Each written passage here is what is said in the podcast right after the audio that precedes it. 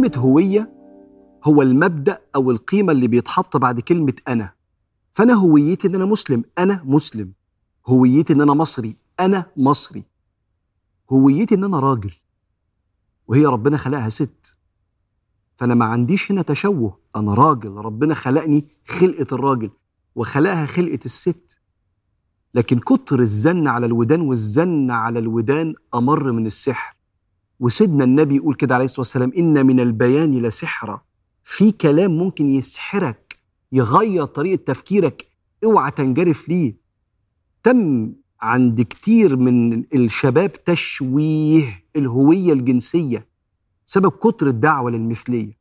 ثلاث أسباب بتشوه الهوية الجنسية، لازم نقف ونعيد بناء ما تشوه. أول حاجة كتر الدعوة لمراجعة أنت مستريح في جسمك ولا لأ. مستريح أن ربنا خلقك راجل؟ أنت راضية أن ربنا خلقك ست؟ ولا بنفكر أن احنا يبقى عندنا ميول أخرى أو أفكار تانية أغير بيها خلقة ربنا سبحانه وتعالى؟ الطبيعي لو في أزمة طبية في الهرمونات ده موضوع تاني خالص برانا. أنا بتكلم على المليارات الطبيعية اللي ممكن يتساءل، زي ما بيتقال دلوقتي في الأفلام وفي التمثيليات اللي على شبكات الأفلام العالمية، إن أنا بتساءل هو أنا راضي عن ده ولا لأ. وربك يقول في القرآن: ولوطا آتيناه حكما وعلما ونجيناه من القرية التي كانت تعمل الخبائث إنهم كانوا قوم سوء فاسقين.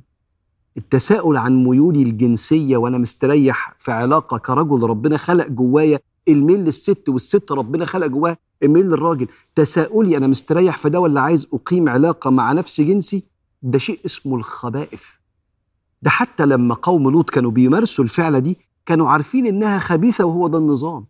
ولما سيدنا لوط حذرهم منها قاموا قايلين: أخرجوا آل لوط من قريتكم إنهم أناس يتطهرون.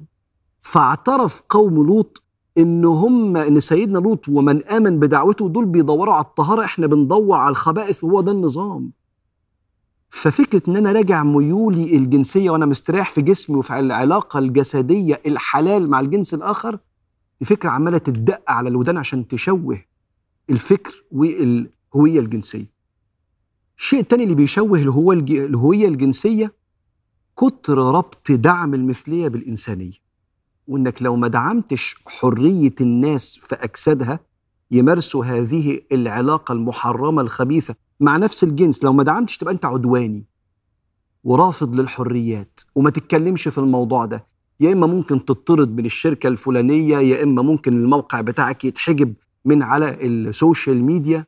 السبب الثالث اللي بيشوه الهوية الجنسية هو كذبة كبيرة علمية، ودور ورايا في الكلام ده، إن المثلية الجنسية ده جين. ربنا خلق في بعض الناس جينات بتخليهم عايزين يعملوا علاقة جنسية محرمة مع نفس الجنس. كذب. جامعة هارفارد قالت كده وغيرها من الجامعات، واتنشر الكلام ده في رويتر، واتنشر الكلام ده في مجلة ساينس، ودور ورايا. كذبة.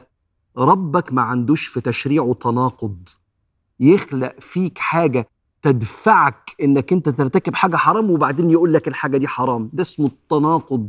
والله سبحانه وتعالى ما عندوش ده، لأنه الإله الكامل سبحانه وتعالى.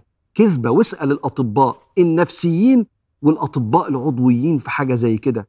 فكأنك لو ما دعمتش المثلية أنت إنسان معتدي على ناس ده مرض جواهم، فأنت الطبيعي يمارسوه. كذب. ولازم تصدق كده، وزي ما بقول لك دور ورايا، لأن قبول المثلية الجنسية ودعم المثلية الجنسية نشر للرذيلة وقتل للإنسانية ومحاربة لله ورسوله.